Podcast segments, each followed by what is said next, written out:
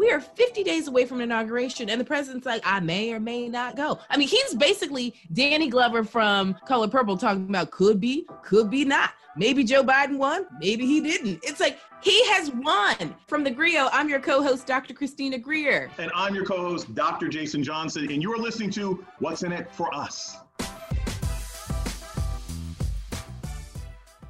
Well, welcome, Jason Johnson. So, we've got three great topics for us today. One, President Donald Trump is refusing to concede, and it seems as though the GOP is just fine with it. Two, is Bill Barr about to go on a legit execution spree from now until January 20th? And three, Joe Biden is filling the cabinet with tons of black people. Is this descriptive politics or is it really substantive representation? I don't know. You tell me. I have thoughts, but of course, it's all wrapped in the idea of what's in it for us.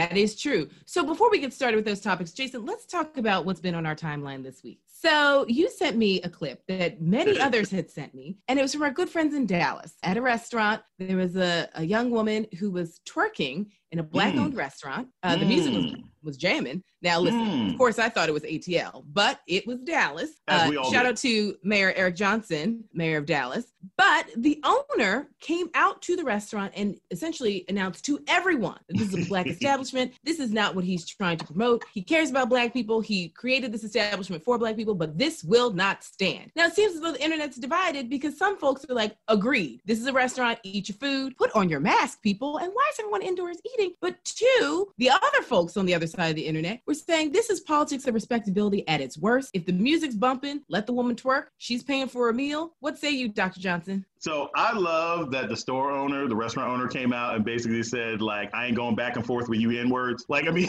he was like, like the rage that he had. Yes. The rage that he had is your 63 year old auntie when you take the plastic off the couch. Like, he was like, I don't know who raised you N words. Wolves raised you. Wolves raised you uneducated wolves, unkempt wolves, wolves with bad braids and split ends. Look, so the reason that I shared it, give everybody some background. So I'm looking, I see all sorts of shenanigans on my timeline every day. And a lot of times it doesn't necessarily spark debate. It's just something to laugh at, right? Or something highly inappropriate that we exchange that we would never be able to talk about on the show.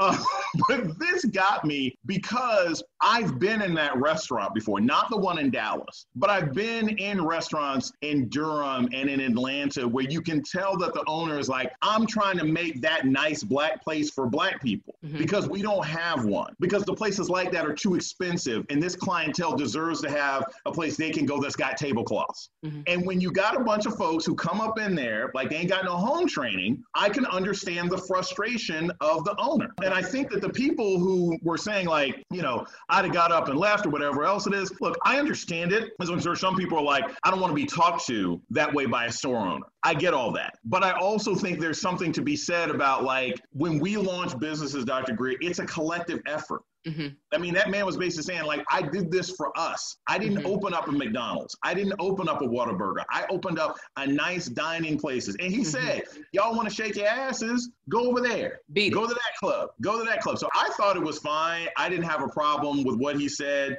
Mind you, my taste in restaurants goes a little bit higher than Benihana's on a Friday in Atlanta. So maybe I'm the respectability problem in this situation. So, you know, I always have to check myself because I definitely have subscribed to respectability politics. That's just the Subscribe? way I was raised. Subscribe? And, you know, I don't think you're only a client. I think you might be the president, but keep going. Listen, I go to Benihana on my birthday every year, ever since I was eight. But that's just me. So here's the thing when i first saw the video and he uses an f-bomb and he felt that you know yeah yeah but I gotta say, Jason, I was like, I don't disagree with him. He was very clear because mm-hmm. there are also there's so many restaurants. Not that we can't afford them; it's that we can afford them. Our money is good, but right. white restaurant owners and the staff that work there oftentimes make us feel like we're not welcome and yeah. our money our isn't don't matter. Right. Mm-hmm. And so to have a black owned establishment and so many especially working black people want to keep their money in the black community. When I go to brunch, now granted, I'm not eating indoors, so that's just me. right, exactly. Seven. Like, yeah. what are all these people doing indoors? I just thought that that was a public health risk because they were definitely past 25% and 50% capacity, which worried me. Like, that was the first part of the video that I actually couldn't get past. I was hoping this video was from 2017 or mm-hmm. early 2020. Oh, no, it's called the what COVID are people cafe. doing in the restaurant know? with no mask on? It's called called the COVID Cafe. You didn't know? Like that was the so, name he gave it. COVID but I, Cafe. I gotta say, Jason, before we even get to whether he was wrong or not, I just feel like that was too much. So yeah. putting a pin in this, I just think that I'm a side with the restaurant owner. If I'm Judge Wapner, I'm going with the side of the restaurant owner, and there it is. Boom. Case closed. Yeah. And I think, Dr. Greer, one other important thing to add for people to understand, regardless of which side that they're on, right? You also have to understand that the restaurant owner was doing this because he got complaints from other people who were yes. there, right? right? So you can't call it respectability politics when he's basically like, I provide a service, and if people are unhappy with this service, I got to do something about it. Who right. knows how he may have personally felt about the twerking? I mean, it's clear by the kind of rage he put across, he didn't like it either. But had no one in the restaurant said anything, he probably would have been like, all right, fine, whatever, and maybe I'll talk to these people as they leave. But when he had other people in the restaurant saying, I don't like this, I don't want to see this person twerking as I have my shrimp and grits, then he had no choice. Because if you right. don't do that, then you lose clients anyway. Right. So it's not restaurant suicide if folks are saying, let's wrap this up. I want to actually eat my chicken and waffles in peace. The end. Exactly.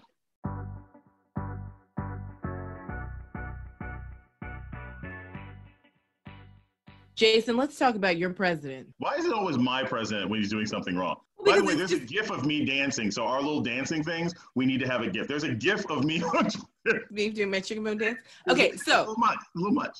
let's talk about your president refusing to concede. As of November 30th, Joe Biden and Kamala Harris started receiving presidential briefings. One receives presidential briefings when the government thinks that they will be the president. So mm-hmm. the transition team is in motion. Your good friend, Miss Murphy, has sent the letter to Joe Biden, not to the president elect, making it all about her, but essentially saying, fine, I'll release these funds so you can start your transition. Right.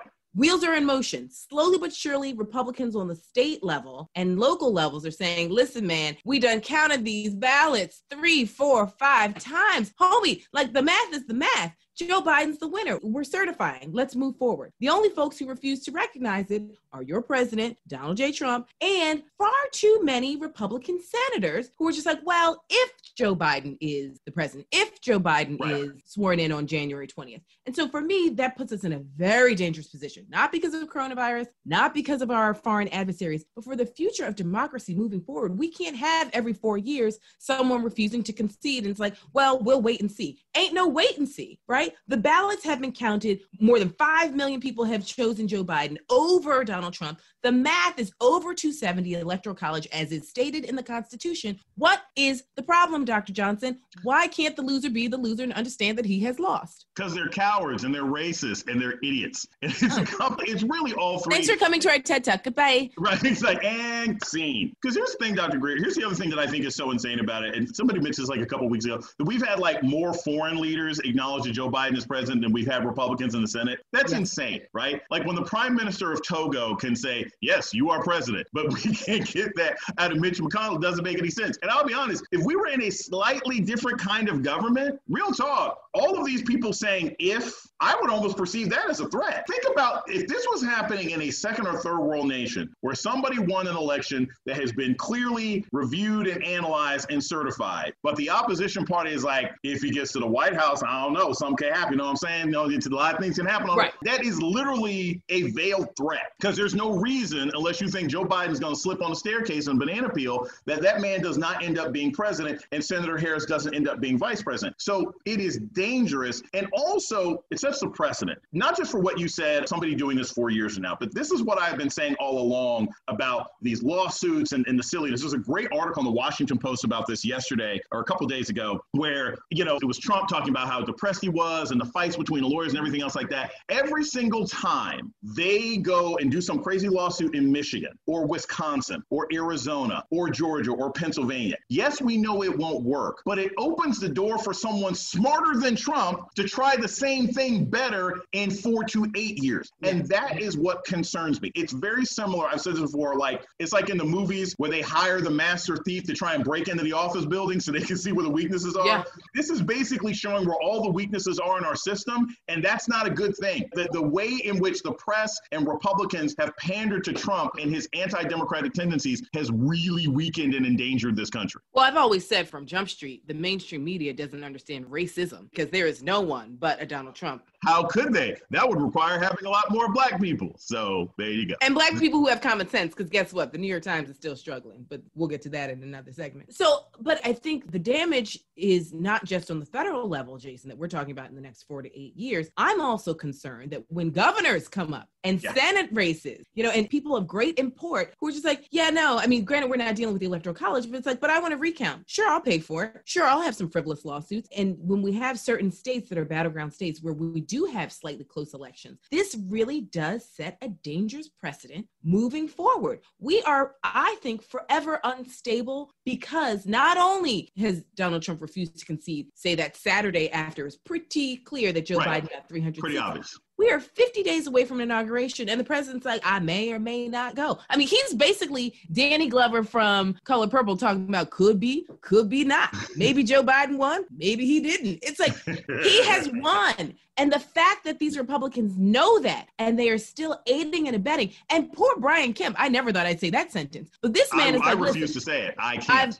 like, listen, well, because you know, guess what? This is his fate, and I love the fact that the gods always circle back around and make sure that you meet your fate, no matter how hard you try and avoid it. But it's like Brian Kemp's like, Hey, President Trump, I voted for you. My whole family voted for you. We desperately want you to win. Sir, we have counted and recounted and counted one more time these ballots. Short of me just completely cheating the way I did it for myself, right? Exactly. I can't help you out. And Donald Trump is essentially saying, But you did it for yourself, so do it for me. And he's right. like, Yeah, but the grift only works once in Georgia. And like, I can't do it for you because now we've got this thing called the Electoral College and we've got people watching me. And Dr. Greer also, and this is what Chris Krebs, right? And for those who don't know, Chris Krebs sounds like the guy who runs the Krusty Krab on SpongeBob. But Chris Krebs. Like, I, will take the seasoned fries, please. Yeah. So Chris Krebs is a lifelong Republican who Trump brought in to do election security during his administration. And what's always funny about this is like for a guy who won in, night in 2016 with the outside assistance of Russia, the fact that he even hired someone to do this in the administration is sort of telling. Yeah, it's kind of funny. It's like we don't have to worry about crime here. Why do you have a security system in the house? I don't know. Birds get aggressive. Maybe the deers want some of my fine china. Anyway, the point is they hire this guy and he does this interview a couple days ago where he said, "Look, the reason that we had the most secure election we've had in 50 something years was because had that paper trail, right? Like T.I. said, had that paper trail. And so what you have happening also, and why Brian Grant can't pull the same stunt twice is with that paper trail, with all those paper ballots, recounts can be done you can make realistic estimates. You don't have to worry about a barcode mm-hmm. on some mysterious machine. And that's what really, really angers Donald Trump because you can't play at the margins when you have 127,000 stacks of paper that say Joe Biden, right? right? You can't misinterpret that. And that's one of the things that I think has been the reason why people at the state level are like, look, I got paper. This is very clear. What am I supposed to do? And I mean, and here's the thing Georgia is controlled by Republicans. So, you know, you can't pull the Michigan, Wisconsin defense, which is no. oh, it's a Democratic governor and lieutenant governor, and they hate me, and this is why I lost. It's like Pennsylvania's like, hey, we've got a Republican controlled state legislature, which made the rules for you. We yes. the rules you wanted. Yes. And here we are, sir. Like, just people don't want you. Like, how many times do we have to tell you we don't want you? But but I think, Dr. Greer, the, the important thing to understand about this, and again, the danger is we have to also remember how's Donald Trump ever succeeded, right? Donald Trump has succeeded his whole life by being like a distilled, wealthy version of like white arrogance and racism and privilege. He does not think that there are any rules or any decisions that he can't nudge, negotiate, threaten, bribe, or buy off. So the idea that he could lose something, and this goes, I mean, look, you and I both know this. The whole reason Donald Trump got impeached is because he knew Joe Biden was the only one who could beat him, right? He didn't go to the Ukraine to get rid of Bernie Sanders. Okay, right. he didn't go to the Ukraine to try and stop Elizabeth Warren. He knew Joe Biden because he knows white people. He knew Joe Biden would be. And he knows racist white people. Yeah, And he knows racist, right? He knows what motivates white American voters, and he knows what he can and cannot do. And so the point of all this is that Trump is always used to, if he gets a bad court ruling, if something doesn't go in his way, he buys somebody off, or he buys him some property, or he threatens them, or he hires a prostitute to seduce him, whatever he's got to come up with. And there's nothing he can do. He brought people to the White House, and again, probably served them burgers and fries, and they weren't convinced. Well, know, I mean, and listen, But also, let's be clear, a lot of these people have seen how he has just ruined everyone. Let me look at Jeff Sessions. He ruins your career, right? Mhm. I'm no fan of Jeff Sessions, but he No. has gone out in a blaze of disaster and disgrace, right? So there are some people where it's like, over the past four years, this man will not protect me. There's still quite a few white men who are signing up to be abused by this man. But I think it's also pretty interesting how President Trump made it so clear that he needed those three justices in place for a Supreme Court ruling for my electoral race. Like he was pretty, pretty, pretty blatant about that. But he mm-hmm. also doesn't understand the courts. So it's No. like, well, I've seen seated the lower courts, and then I'm just going to take this to the Supreme Court. And it's like, well, here's the difference, friend. There are a lot of people who will get on Fox News and lie for you. Yes. There are a fewer number of people who will get on a stand and lie for you. Because once you put your hand on that Bible, you do not want to Lil' Kim yourself and perjure No. yourself. No. That's a totally different ballgame. It's one thing to be fired and be disgraced, and then you can go in the private sector. And I pray that universities don't start hiring these, you know, shiftless, shady grifters. Well, that remains to be seen. But it's really different to lie in a court of law to say that you saw something or you Yes. know something that, quite honestly, is not true. And these judges, even the Republican appointed judges, even the Trump appointed judges, are like, you gotta give me something. Right. You're Right. not giving me help me anything. help you. Help me. Help me help you, brother. Like, you know, this is what we tell our students all the time when students are struggling at the end of the semester. I'm like, listen, if you are really struggling, you gotta give me something. Give Right. me a crappy paper.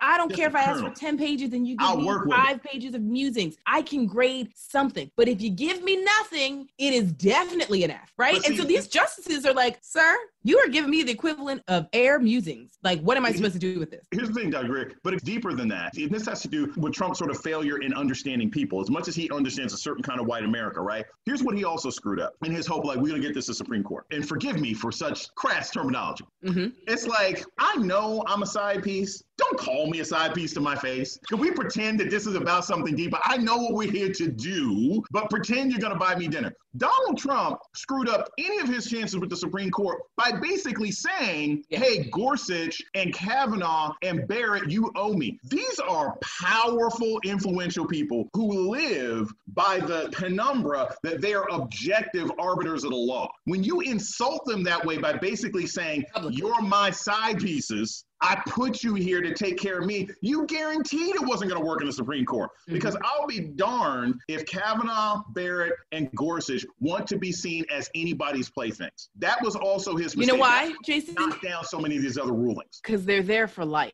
Yes. And now that they're there, they recognize it's like, you know what? I already know that I'm here on shady beginnings and weak Right. foundation. So let me not ro- throw my entire reputation on some frivolous nonsense. I mean, this it's is my ego. for 39. Okay, so let's shift gears ever so slightly. I am so worried that we are focusing on the transition and your maniac of a president, and we are forgetting that there are two people who are still in power that frighten me Secretary of State Pompeo and Attorney General Bill Barr. And for today's episode, let's just focus on Bill Barr. We'll Hmm. deal with international relations in another episode. But Bill Barr has all but said, I just want to go hunt some Negroes and go on a killing spree. Let's Mhm. bring back a firing squad. And what is so insane to me is that these same people, and you know, I do not believe in the term pro life, right? It's pro choice or anti choice. So Right. these anti choice, quasi pro life folks who believe in the sanctity of life, it starts literally the first time you kiss somebody's neck, right? Exactly. All of a sudden, Once they have French no kiss, problem.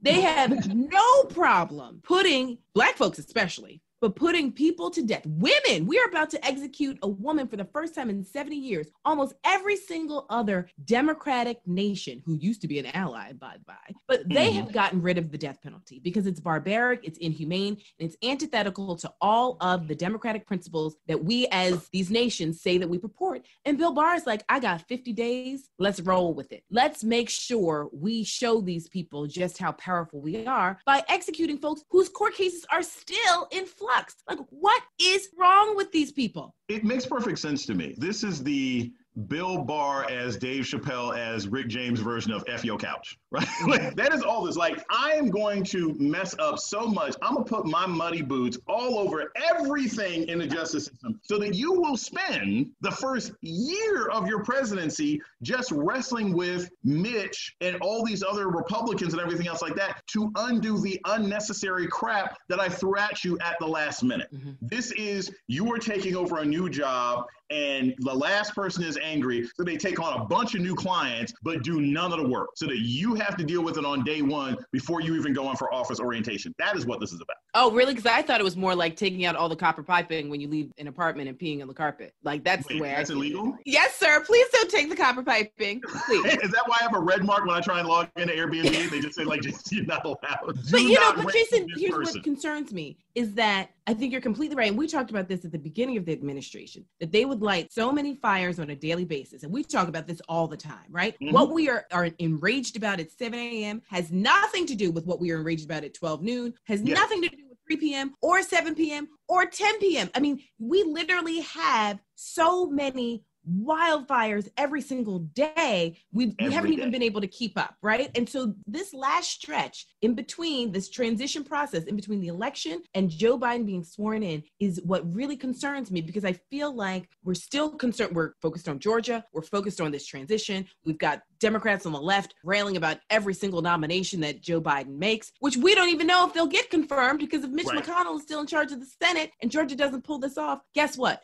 The most qualified they people won't. aren't going to get through because Mitch McConnell is going to put the kibosh on that. So right. I'm really worried that Bill Barr, in his just insidious hatred for mm. particular Americans, is just going to be unchecked and unmonitored. So, and here's, I think, something else to look at, Dr. Greer, about some of the stuff that he's pointing, like the firing squad thing. This is what got me in particular about that. If this was something, this is how you know it's trolling and you know it's just them trying to screw with Biden and Harris. If this was something that you wanted to do, you had four years to do yeah. it. And trust me, Donald Trump is the kind of guy. I mean, oh, he's, he's, totally into it. He's the emperor from Gladiator, right? Give them games, give them Gladiator games. I promise you, if somebody in May of 2017 had said to Donald Trump, you know, we should try firing squads for terrorists. You'd be, yeah, why don't we already do it? Right. Isn't that already legal? And then we can work our way down the kids at the border. Like they would have done this already, mm-hmm. but they're literally doing it now because it's the same sort of crazy flinging poop at the wall thing that Joe Biden's going to have to sit there and scrub down. And from a practical level, that is not something that I think you would even be able to do in most states. I mean, like the idea of not just that it's cool and unusual punishment, but there's all sorts of health risks and security yeah. risks. Who the hell wants to be shooting somebody during COVID? Like it's so incredibly bizarre. But right. again, it's a testament to the twisted minds of the people who are leaving. It won't work, but they're going to have to be cleaning poop off the wall. Right. And so here's the thing also, though, we have far too many Republican governors and Republican senators who were just essentially saying, let's just humor him until he leaves office so we don't hurt his feelings. And I was like, he's a grown ass man and he's gotten away with way too much his entire life for people just excusing away his horrid behavior. And it's like, I don't care that his feelings are hurt that he's a loser. I don't care that he's coming up with the most outlandish ideas because he knows that he's leaving office and he wants to make it difficult for Joe Biden. Like, I think what has been so and I hate to use the word disappointing because it's like I already knew this stuff. Yeah, I was about to say that would assume that you had I know, higher expectations. I know, but I think I am just a touch. And my grandmother used to always say, you know, the only time you should be surprised is when you're surprised, right? But I think I am a little bit touch surprised by the number of grown Republican men who have spines of Jello. And I always, I know, I know. You can call them Smuckers. They've always been full of jelly. Like they ain't never had anything Jason, that resembled a spine. But I mean, the stakes is high. Like this is when you all are literally letting this maniac drive a train off a cliff and you're like okay yeah i'll stay on it. And it's like but why why would you do that because, because America's that? not theirs anymore, Dr. Greer. I said this at UVA during a talk, I think in 2019, and it's not meant to be glib, but it's the core of this. It explains the Republican Party for so long, really honestly, since Gingrich. It's like if America, if you think of sort of white male racist psychology, if America's a woman, like she dated a black guy for eight years, she's yep. ruined, right? She dated this black guy for eight years. She's still talking about him. She's still checking her phone. She's still liking his Instagram posts. And Trump wakes up every day mad. And that's how these white men feel. America, the moment that Barack Obama became president, it was a soiled, damaged country in the minds of a certain kind of racist white man. So anything that you do from that point on is fine. They don't care if Trump drives this country off a cliff because they're nihilists. They already think the country is done. Yeah, it's already raise, gone. I mean, that's Steve Bannon. I want to raze this place to the ground and then build up something new because I can't get the stench. I mean, all their insults are about cuckolding and emasculation because that's how they feel. Mm-hmm. And Donald Trump a man who had to pay for sex for most of his life, right? From adult film stars and mail order brides and everything else like that. to your third wife. There you go. exactly. I mean, like, he is the quintessential person who always has to be coddled and petted and touched and made to feel good because he's going to claim that this never happened to me. This has never happened before, but it has happened before. You right. lose all the time. You but stay losing. he is like he basically DJ Khaled needs to make a song for him. It's like all I do is lose. Like and I fail up. All I do is lose and fail up. That's why. So before I let you get out of here, mm-hmm. let's talk about our good friend Joe Biden with his boot on his foot, fractured mm-hmm. foot playing mm-hmm. Major the dog, but he has been nominating folks, an yes. all-female communications team. Uh, he's putting together some economic. It's very Uhura from Star Trek. Like the comms is all women. Oh, yeah. I don't know. I don't know if I think that's progress or almost like President. an enhanced stereotype. Yes. Well, you know what? I think I'm really excited to have really smart, competent women be able to articulate the ideas of the president. We haven't had a real comms team from this administration. I mean, Sean Spicer sure. was a liar. Huckabee Sanders was a, a total I forgot about her. I mean, Jeez just Louise. a disgusting human being on so many levels. She had a disdain for the American Smoky public. eye. Smoky yeah. eye. right. And then trying to make it like, oh, she said I was ugly. It's like she didn't say you were ugly. You said you were ugly. She just said you had a lying smoky eye. So like that's what it is. So I am excited about competent people who mm-hmm. happen to be women, who happen to be black women in certain cases, being able to articulate to the American public what is going on and why it is happening, right? And through the damage that we're going to need to repair. What do you think of some of the names that are floating around for, say, some economic posts. We know that John Kerry is about to make a little flashback. You know, obviously the hardcore leftist progressive Dems are unhappy. I feel like for me, the only thing that would make me shave my head and run to DC and like start banging on the doors of 1600 Pennsylvania is if Rahm Emanuel is anywhere near this administration. So right now, I'm sort of like, okay, if these people get past Mitch McConnell in the Republican Senate, like, what are you going to do? I think it's not bad having some people who understand how democracy works, who understands this country, who has if relationships at home and abroad. The one person though who will be a bridge too far for me is Rahm Emanuel, the former mayor of Chicago, the former chief of staff to Barack Obama. And that is a bridge too far. So I'll break down each one of these things. So, number one, I really think at this point, I don't think Rahm Emanuel is really being considered for anything. Now, I may be proven wrong, but I think this is very similar to like 2018 when Republicans, after they got, you know, got shellacked in the midterms, are like, you know, Hillary Clinton's going to run in 2020. You know, right. Hillary Clinton was never going to run, but they kept throwing it out there because it was speculative and it was the kind of thing that would rile people up. I don't think think that Joe Biden would commit such an idiotic, unforced for transportation sector. It's just completely unnecessary. And it's not because I think Joe Biden is that smart. It's not because I think Senator Harris is that smart. It's because there are 20 million other people who they owe who would have that position before. It's not like Rahm Emanuel was a critical part of their campaign yeah. team. So I he literally was like, do us a, a, solid and stay far away from this campaign. Yeah. say yeah. nothing. So, say yeah, nothing for the next eight months. right. Just be further, further further behind the ottoman. Keep walking. Okay. Keep walking. Oh, yeah. Okay.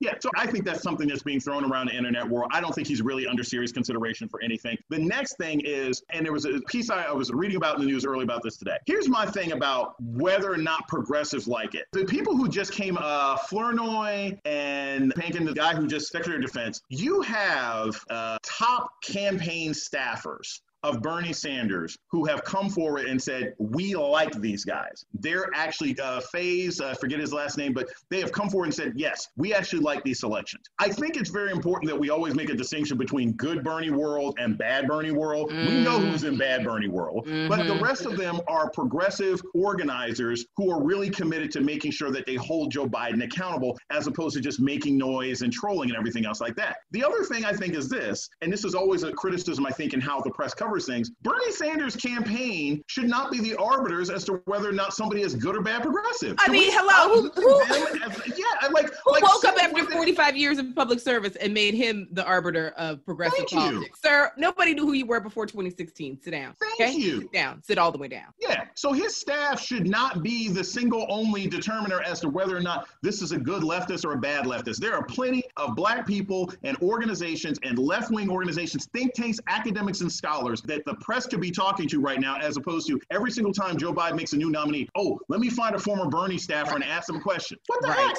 You can ask Julian that, Castro, who, listen, by the way, isn't up for any positions right now, and he should be, right? You got people like Castro out there who is just as far left and a heck of a lot more practical. So let's not play this game. Let's not right. play. This. Well, time will tell what Joe Biden does, and hopefully he's surrounding himself with people with some common sense and aren't just going to wag the dog and chase a senseless media narrative. That'll so end up that. with a broken foot. So.